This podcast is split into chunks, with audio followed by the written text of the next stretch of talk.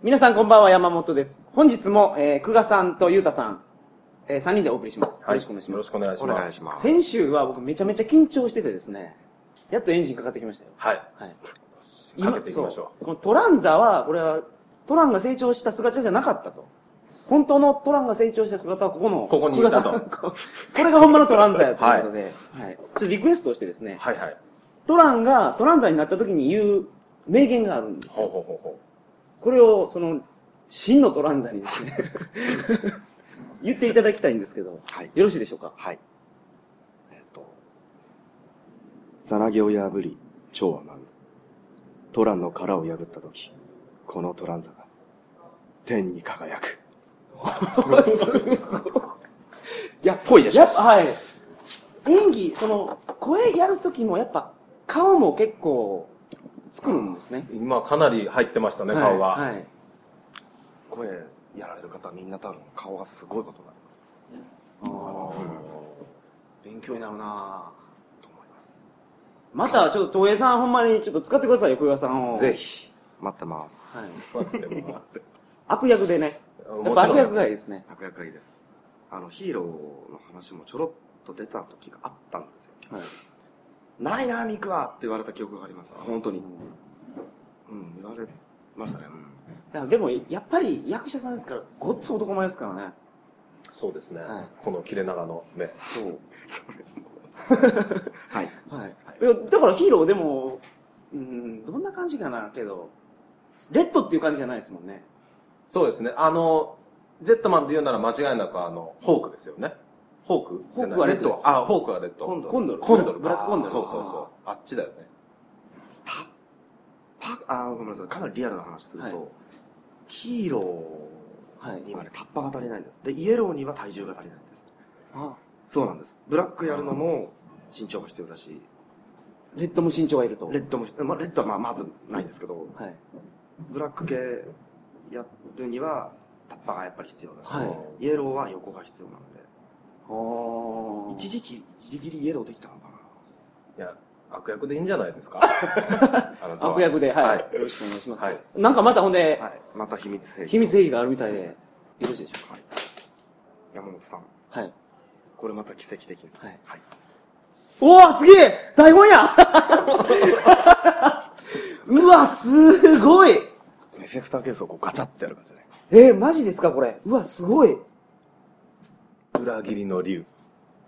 34 34話。あ、もう、クワが出てる。ギリギリ最後の方だね。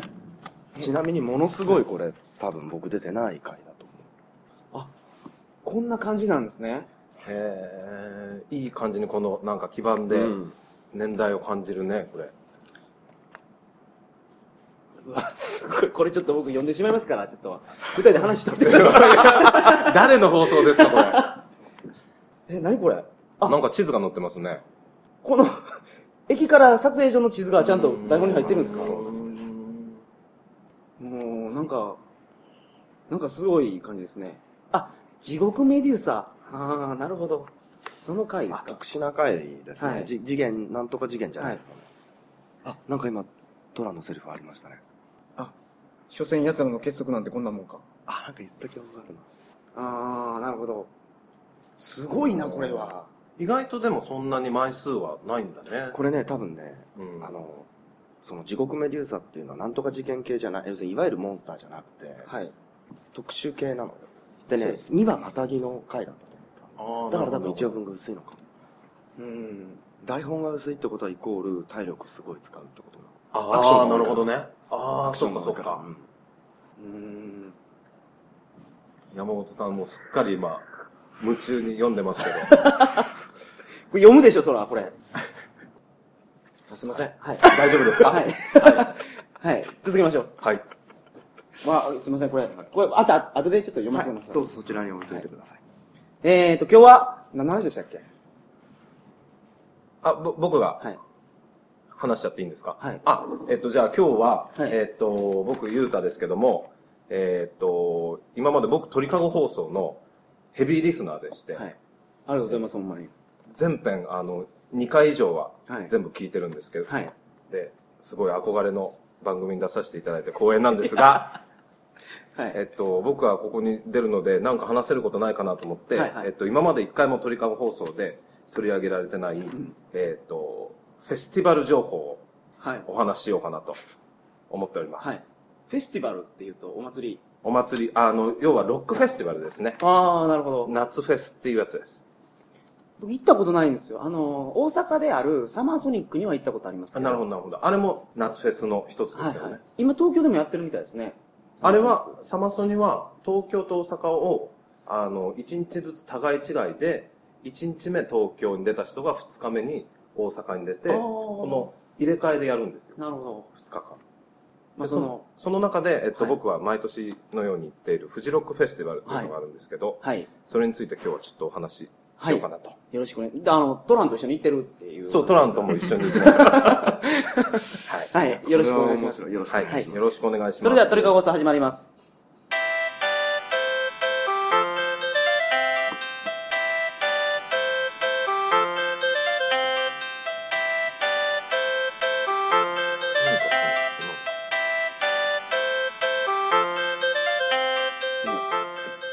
改めましてこんばんは。2011年3月18日金曜日鳥かご放送第271回をお送りします。番組に関するお問い合わせは info.tkago.net info.tkago.net までよろしくお願いします。はい。フジロックフェスティバル。はい、フジロック。名前はね、みんな聞いたことあると思うんですよ。そうですよね。それは、富士山でやるんですかそこからもう、まず最初にあれなんですけど、はいはいえー今現在、フジロックフェスは、えー富士山ではなくて、新潟の苗場スキー場というところでやってます。もともとじゃあ富士山でやってたんですか？もともとは富士山です。第1回目が富士山なんですけど、はいえーこれが1997年の、はい。えーっと、富士、富士、富士ロックに行く人たちを富士ロッカーズってみんな言ってるんだけど、はい。富士ロッカーズの中では、結構伝説化されてる97年のうん第1回目富士ロックフェスなんですけど、はい。この時がですね、えっと、運悪くですね、その1日目に記録的な台風がはいぶ。つかってしまって、えー嵐の1日目をなるほど。台風がフジロッカーズを襲ったわけですね。襲ったんですよ。それで、えーっと、結局、結果的に言うと2日目が、はい。えーポシャってしまって、あ、フジロックって何日やるんですか？2日間です。その時は2日間だったんです。はい。今はもう3日間になってるんですけど、最初の年は2日間だったんだけど、え2日目があの台風の影響ではい。中止になってしまいました。その、朝何時から夕方の何時までやって、ほんで1日目終了って感じなんですよそうですずーっとやるんですか？えっと、48時間。うんうん。えっとね、朝、始まるのが大体11時とかそれくらいなんだけど、はいそれから夜の11時ぐらいまでやって、で、朝、えー5時まで、はい。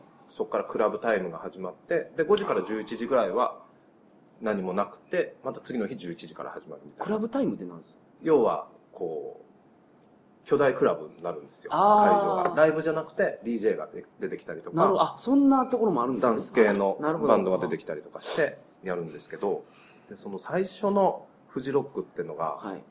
おいくつやったんですか？僕はその時16歳でした。16歳で、で、あの、トランこと久我君と一緒にはい。富士山まで行ったんですけど、はい。これが 若気の至りというかなんというか、はいあのまだ高校生だったもんで、いこのフジロックフェスってうんうんすごい高いんですよチケットがチケットが。はい。で当時の僕らにしたらものすごい大金だったんで何本ぐらいなんです？その当時いくらぐらいだったかな？2日券で2万いくらとかで、うん今2今万。3日券で4万ぐらいなんですよ、はいはい。4万ちょいで。でだから全部こう交通費とかはい。宿泊代とか全部合わせると、まあひと夏フジロックに使うお金10万円ぐらいなんですよ、はいはい。大体今。はで当時僕らはその2万いくらでもすごいきつかったんで、はい。もうこれ以上金は使えないだろうということで、2人で、えー思い立って、はい。あの東京から、えー河口湖まで自転車で。自転車？それヒッチハイクとかじゃなくて自転車なん自です転車で行きまして。おで約120キロなんですけど、はい。そこの道のりをえーっと一泊して途中で一泊して河口湖まで行こうっていうことで、真夏で病じゃん起きてたよね。そう。この彼は当時すごいものすごい分かりやすいパンクロッカーの格好をしてて、はいは夏でも冬でも革ジャンを着てるんですよ。はい。で、そこにこう、秒がいっぱいはい。肩から飛び出てるあのみたいな。北斗の剣ここにあるのが同じもの。あ、そうほ北斗の剣であのー、そうそうそうモヒカンがつけてる。そうです、そうです。ですですです。で、まさにその時、モヒカンで、やつはモヒカンで、それを30センチ、40センチぐらいこう立ててる状態で、チャリあの、チャリンコ乗ったチャリンコにまたがって、なるほど。北斗の剣やったらバイクやけど。そうそうそうそう、チャリンチャリンコです。しかも借り物だったよね高校生なんで、そうです。借りた、借りたチャリンコだった。はい。で、朝から、それ、真夏に革ジャンで、チャリ走って乗ってたら暑いでしょ。いや、もう暑いですよ。山梨に入ったあたりで脱いだんだよね、僕はもう。そうだっけそれまで耐えて、それはね、ちょっと、はい。暑いと、パンクロック魂そうがですよやっぱりパンクロックが勝ってたんですね。でも山梨あたり、山梨に入ってきてることで、これあの、モヒカン、モヒカンもへにゃーってなって なったなった。あなるほど魂がもうそこで。俺ね、本当にバカだったのは、あの、暑いっていうことを、夏は暑いっていうことを全く忘れて行ってしまったので、若いってすごいよね。あの、要はバス代を、え山梨までのバス代をケチってチャリで行こうって言ったんだけど、はい。もうあまりの暑さに途中で水分を取らないともうやってらんないんですよ。死んでまうと。死んでまうと。はいで、えっとあのー、途中からですね、も山道だよね、ずっとね。う山道をずっと登っていくんですけど、はい。途中で1個自動販売機があるごとに止まってはい、水分補給をしてるうちに、もう山梨に行くまでのバス代の数倍のお金がそれでかかってしまって。そう。しかもあの時に、福田が言った、ああ、一応ね、あの、ゆうたであゆうたごめんごめんうんごめんね。ゆうたが言った、ゆうたが言った、あのー言葉で、すごい印象的だったのが、甘いよねって言ったの。何が？スポーツドリンクが。ああ、そうだった、そうだった。もう極限状態に体が乾いてると、普段全然味のしないスポーツドリンクでも、ものすごい砂糖水のように 甘く感じるんですよ。すっごい印象深かった、あれ。で、最大の難所がやっぱり高尾山で、高尾山がもうずーっと上り坂なんですよね。はい。で、高尾山ずーっと登ってて、久我はもうその時まだ病じゃんしながら、こう坂をこう登って、もうもういかがまで立ってる時そうです、そうです、そう。めちゃくちゃだった。の。そうそう。そんなこんなで途中で一泊して山、えっ、と、河口湖に着いて、一泊はどこに泊まったんですか？途中でバンガローみたいなとこ借りて、あ行ったんですけど、そうそうそう。で、まあそこは、そこのおっさんのなんか配慮ではい、すごい安くか借りられたんで、はい。よかったんですけど、まあでも、なんかおもろい二人が来たということで。そうです、そうです、そうです。止めてくれた。そうです。それでまあ行って、はい。で、当時、今からだったらこれ考えられないんですけど、あの、ほとんどこういう野外の夏フェスティバルっていうのは日本でやられたのが初めてだったので、はい。みんなフェスティバルの過ごし方を知らないんですよ。今だったらもうみんなすごい分かってるんだけど、その当時は何も知らなくて、久我はまあそんな格好だし、俺も、あの、シャツ1枚と革靴で行ってて、はい。で、要は山のスキー場でやるもんで、はいもう思いっきり山なんですよね。だからはい天気ももちろん変わりやすいし、はい夜も冷え込むし、はいそんなの何にも考えずに行ってしまって、で、一応寝袋とテントだけはあるんだけど、はい。あの、会場着いて、夜中に着いて、で、次の日の朝からフジロックが1日目始まるってことで、はい。はい。みんなもうテンション上がりまくっちゃって、はい何万、何万人ぐらいいたのかな ?1 万人以上はいたね。ミノムシだらけなんだよね。ステージの前に、みんなテントサイトとかあるのに、テンション上がってるもんだから、テントサイトにテントなんか立てずに、ステージの前にみんな、野ざらしのところに寝袋を寝袋を敷いて、みんなそこで寝てるみたいな。はいでも、寝てなかったね、誰一人ね寝てな。かった。あれはちょっと異様な空気だった異様だったよね、んもうその次の日から何か新しい歴史が始まるっていうワクワクあ感がーなるほどもうそこすごいわけですよ、ははは中口もいたしね。それで、で、まあ、楽しいね楽しいねなんつってるうちにだんだん明け方になったらすっごい冷え込んできて、はい。おまけに雨がちょっとずつ降ってきて台風が来てるわけですよね。台風が来てるんですよはい。ほんで当日朝始まる時にはもう土砂降りで、はいもうよ本当の横殴りの雨ではい。あの今 YouTube でフジロックフェスティバルの97年のが何本か上がってるんで、それを見ると分かるんですけどもう恐ろしいぐらいの暴風雨なんですよ、はいそこは。台風が来てるわけですからね。しかも半端じゃないでかさの台風なんですよ。俺が、で、体感として覚えてるのに。はい。なのに、みんな、俺は革靴だし、こいつ病じゃんだし、みたいな状態で、だけど朝始まって、まあみんな騒、騒ぐんですよね。はい。もう、新しいことが何か始まったって言って。はで、最初のバンドが出てきて、1曲目スタートするや否や、この何万人がステージの前から、あの、まずそこ、うんと、ライブが始まる直前まで、はいみんなが寝袋やら、バックパックやら、そこら辺に置きっぱなしになってるから、はいそれを投げるんですよ。みんなが。みんなが。はい。それで、あの、ステージと客席の間のプレスの、プレスが、あの、写真撮るところ。のところにみんな投げ入れて、そこはもう、バックパックの山になっちゃって、ステージあ人の荷物が邪魔やからもそうう、どかしてるわけですね。それで、やっとライブが始まった途端、もう何万人が前に押し寄せちゃって。もう人の雪崩がどんどん起きて、危ないですね。でもう主催者が出てきて、はいい、や、ストップストップストップっつって演奏も止めて、はいっていうのはもう何回もあったよね、あの時ね。俺ももう初めて死ぬって思うぐらい圧死しそうになって、何回も。でも自分の目の前で雪崩は起きるし、はいで自分がその雪崩に巻き込まれないように思いっきり踏ん張って横のやつにこう掴まって、はい。踏ん張って踏ん張ってちょっとこう波が収まった時に前のやつを首根っこ掴んで立たせて、はい。でまたガーって次の波が来るみたいな、なるほど。音楽どころじゃない。音楽どころで何も聞けないです 何も聞けないです、はいそれよりも俺の命が危ない危ないとはい。でもそれでもめちゃくちゃ楽しいんだよねそれがそういう中でもうみんな俺らだけじゃなくほぼみんなが軽装できててあ。はい。だからそのありえない寒さの中みんな一日頑張るんだけどうん今だったらあのいろんなアーティストが出る中でこれとこれとこれを今日3つ見れればいいやみたいなああ、なるほど。みたいのがは10個あっても、まあ3つ見れればいいやだから目的のアーティストがいて、それを見る。そうですそうです、でもその時はもう全部見てやろうみたいな感じだったんでねはい。だもんでもうみんな途中で体力がなくなって、はい。もう夕方ぐらいからいい人たちが出始めてくると、はいもうあみんなへへばってくるわけですよ、はいはいはいそれであのもう本当にありえないんだけど当時レイジ・アゲンス・ザ・マシンっていうバンドがあったんだけど、はいその直前で俺は力尽きてしまってはい。テントに戻ったんだよねみんなとはもちろんはぐれてるんですよ、はいもう仲間は誰もいなくてでテント帰ってもうみんなレイジ見に行ってんだろうなと思ってはい。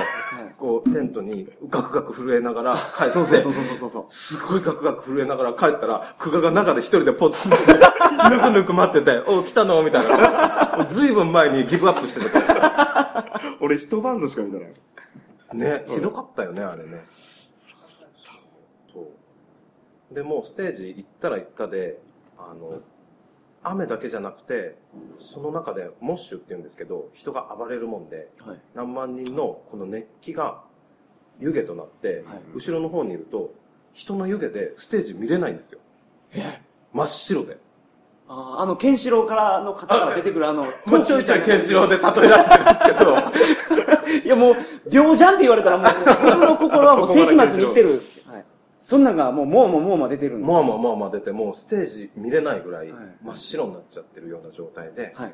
で一番最後鳥がレッドホットチリペッパーズっていうバンドで、はいはいはい。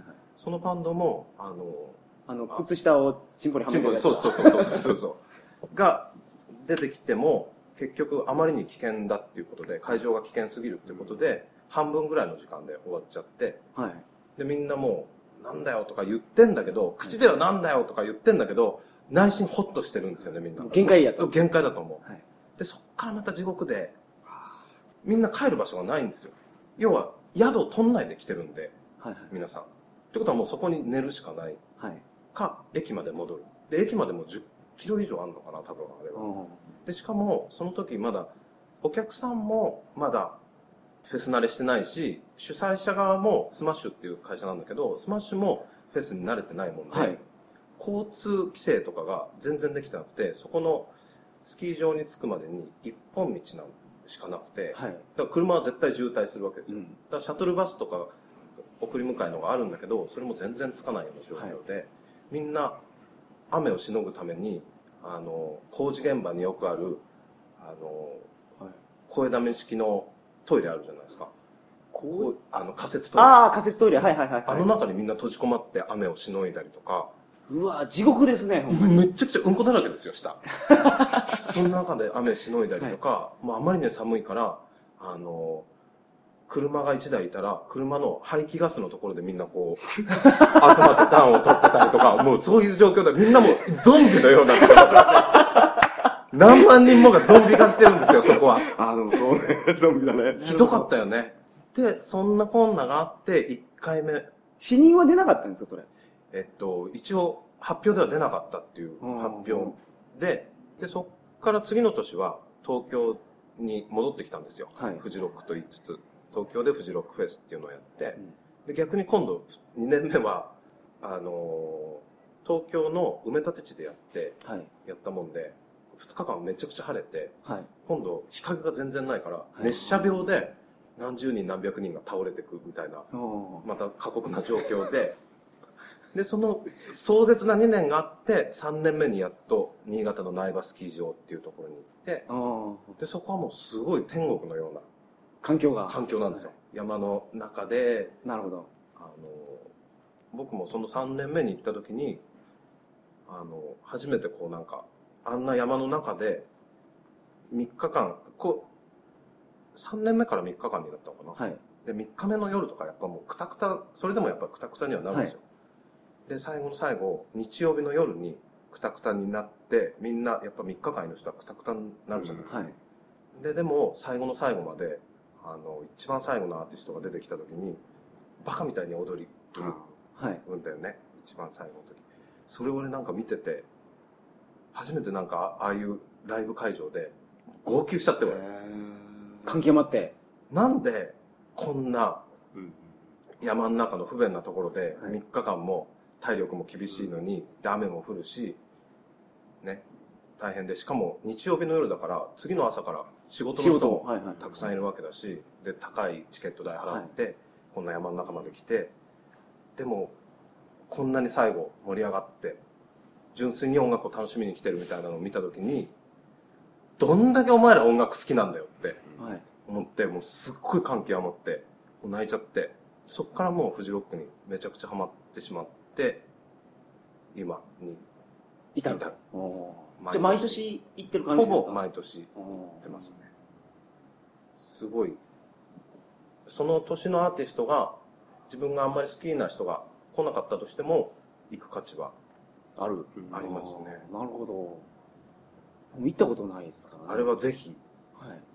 あの、いいと思います。それで、なんで、あの、鳥かご放送で、はい。この話をしたかったかっていうと、あの、みんな結構バックパックで来る人がいるんですよ。バックパッカーみたいな感じで、あの、テント背負ってはい。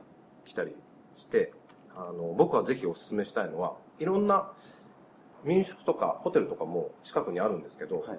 僕はぜひお勧めしたいのは、3日間、プラスまあ前夜祭で4日間、4泊5日を全部テントで過ごすっていうのが、その感動を味わうは秘訣かなと。お風呂あるんですか？お風呂は、えっ、と、ちょっとしたシャワー、あ、あるんですね。冷水シャワーと、あと、近くに、えっと、苗場プリンスがあるんで、そこの中の温泉はちょこっと入れたりします。すごい混んでるけど。うんまあ、これ聞いて、ね、あの、フジロックフェスティバルうん。に行ってほしいですね。ぜひ。はい。で、結構注意点も、はいあの、まとめてきたんですはい、けど、お願いします。えっとね、まずそのさっき話した体力配分はい。は、やっぱ3日間ぜひ行ってほしいので、3日間楽しんでほしいんですけど、1日目にテンション上がりすぎて暴れると、もうあと2日間がどうしようもないことになるのはいはいで、体力配分と、あと日焼けをしないことと、はい。あとちゃんとした雨具、はいはい。ゴアテックスをできれば買っていった方がいいですなるね。あと不良外人には気をつけろ。なんですか、それは？あの、六本木にいるじゃないですか、不良外人が。はい。よく。ああいうノリで、あの、フェスにもいるんですよ。不良外人って。はいで、奴らやっぱり身体能力が俺らより高いもんで、はい。すっごい雨降ってて、すっごい寒いのに、あの、上半身裸で走り回ってたりするんですよ、はい会場の中を、はい結構日本人は静かにみんな移動したりするんだけど、奴らは全然そんなのお構いなしに、あの、列とかもはい。全然ドンあ、押しのけて押、しのけて、なるほど。あ気ぃつけるっていうのは、近寄るなってことですか？近寄んない方がいいですね。マナーが悪い外人さんがたまにいるので。はい。仲良くなれば、あの、全然大丈夫ですけど。はいあと、水に当たるな。水に当たるなって、下痢になったら大変だよってことですそうです。トイレの数が。トイレやっぱり並ぶんで、はい。水に当たると結構きついですね。あうんあ、なるほど。トイレの場所はちゃんと把握はい。した方がいいですね。カップラーメンとツブロッカーも気をつけた方がいいよね。そうだね。その話はまあ今いいけど、何がスルーされた。それ話すと長いんだもんね。そうでも、あの、すごい、あの、なんだろう、その、ノリピーとかが言ってるような、言ってたような、あの、レイブパーティーとか、そういうイメージされる方もいると思うんですけど、とは全然違う、なんかもう本当にクリーンなお祭りなんですよ。うん僕のイメージで、さまあけど、フジロックはそうじゃないでしょうけど、まあ、ヨーロッパとかあるんですよね。うんその、レイブフェスティバルみたいな。はいはいはいはい。そういうおっしゃってたように、そのまあ、まあ、覚醒剤はないでしょうけど、うん他のやつ、まあエクスタシーとかね、LSD とか、そんなんがガンガンあるような。そうですね。はい。あの、実際、その99年のはい。時は、苗場に行って1年目の時は、あの、まだ、なんだろう、脱法ドラッグのラインとかも、今と違ってた頃なんで、10年前で。中で取引してるのとか俺は見見たし、はいはいはい。実際におかしいやつもいっぱいいたんだけど、今はかなりクリーンになって、はあはその当時は、これ都市伝説なんですけどあ、はい。かわかんないんだけど、ゴアパンデカっていうのがいたんですよ。そのレイブパーティーとかフェスには。ゴアパン？そう、ゴアパンってあの、よく、あの、レイブに行くような人とか、あとヒッピー系の人が履いてるなんかこう、柔らかいパンツがあるんですけど、はいはい。それはなんかそういう人種の人たちが履いてるようなパンツがあるんですけど、それを履いてる私服警官が、はい。あの、レイブとかには必ず紛れ込んでるっていう都市伝説があって、だけどみんな、ゴアパン履いてるさ、普通の客は、あの、中で暴れるからさ、うん。あの、踊るから、うんうん。泥だらけになるんだけど、はいゴアパンデカはいつもピッカピカのゴアパンで、それで異常に鋭い目つきで客席を見てるみたいな。はいはい。そうそうまあけどそういうのはあると思いますよ今こんなフェスティバルがあった時にそこの前で検問して、あるらしいですはいね。、大麻持ってる人が逮捕されたりっていうのうんを新聞でよく見ますからうんうんね、うんで今実際は、あの、フジロックの中は、あの、私服警官もいるかもしれないけど、あの、普通に制服の警官が立ち入って、なんか見回ったりもしてるんで、なんか怖いっていうイメージがある人がいたら、全然そんなことはあないとあなるほど、いう。うん。うん純粋にこう、お祭りを、音楽を楽しめ音楽を楽しみに来れると。なるほど。あと前夜祭からぜひ。はい。前夜祭はあの何千人規模で盆踊り大会とかがあるんでおすごく楽しい。それは無ー料。僕何でも前夜祭って好きなんですよ。あの学園祭とかも一番楽しいのって前夜祭でしょ。楽しいこれから始まるっていうワクワクがすごいですへそうーそうそう、なるほど。わかりました。あのぜひ行ってほしいですね。うんぜひぜひ。僕もまあ一回は行きますわ。行きましょうよ。あそうですね。あゆうたさんに声かけたら一緒に行きましょうよ。ぜひ。はい。高知からもあのあそうそう。交通情報もあるんですけど、はい。多分日本各地からあのフジロック行きのツアーっていうのが組まれると思うんで、うんあの大阪だったら大阪広島だったら広島から、電車だったりバスだったりのツアー会社が組んだツアーもあってあと僕が最近利用してるのは東京から、えっと有志でシャトルバスを貸し切って、はい。えっとミクシーの中で有志を集ってバス1台で行くっていうのがあって、それはすごい安く行けます。あ駐車場を取る必要もないしあはい。すごい楽で行けますね。なるほど。はい。了解です。はい。うん。そんな感じかな。はい。はいありがとうございました。ぜひ。はいそうですね。ぜひ。ややっぱけど好きなアーティストがいる時に行くのがいいでしょ最初はそうかもしれないですね、はい。それで行ってどんだけ楽しいかっていうのを。おテントで待ってるから、あの、僕も。多分テントだけで過ごす人もいるんだよ。3日間。そういう楽しみ方もあるので。ああそその 音楽を聴くんじゃなくてそこのフジロックでみんなと遊ぶのが楽しい。そう雰囲気だけを味わいに来る人もいっぱいいます。中に。はうんうん。ゆうとさんはいつもテントなんですか？僕は必ずテントに泊まってます。え今年はチャリで行くんですか？今年行こうか。病ジャン用意しといて。用意するわ。カビったらけの病ちゃん出してくるよ。そうですね、はい。ぜひ皆さん行きましょう。そうですね。フジロックへ。はい。よろしくお願いします。よろしくお願いします。よろしくお願いします。はい。あの、告知を、あ、そうですね。久我さんが、この、元トラトランがン。の久我さんが、バンドをやってまして、ネル、えっ、と、アドレスが knell.jp。はい。ね、コンセプトバンドをやられててですね、はいこれがですね、3月26日の土曜日に、吉祥寺のクレッシェンドです。クレッシェンドはい。でライブをやります。はい他に来られるバンドは、えっ、と、ユースクウェイクさんとはいアウェイクドさんという方がはい。いらっしゃいますね。一緒にやらせていただきますね。はい。ぜひ、あのーお時間がある方は、はい足をお運びくださいませ。はい。ホームページに来てみてください。よろしくお願いします。僕もいいですか？ね。はい、あどうぞ。えっと、僕はあの、虹色のフラリという、えーユニットをやってまして、えー音楽、弾き語りとフラダンスのユニットでやっております。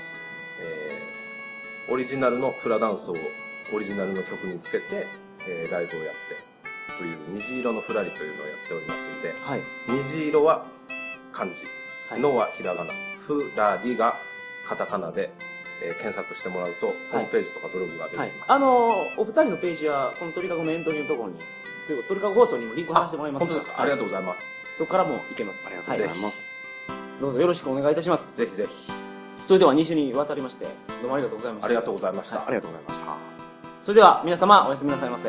おやすみなさいませ。おやすみ。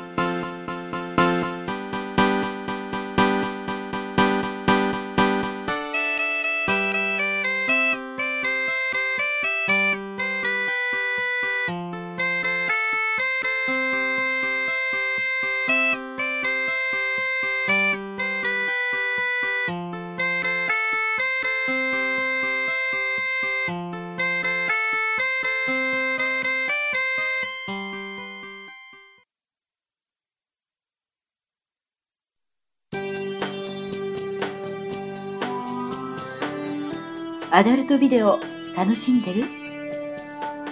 いまいちかななんて寂しいこと言ってるあなたにいいこと教えてあげる。この番組を聞けばとっておきの AV が見つかるはずよ。いい？インターネットラジオ AV 人生相談。聞いてみて。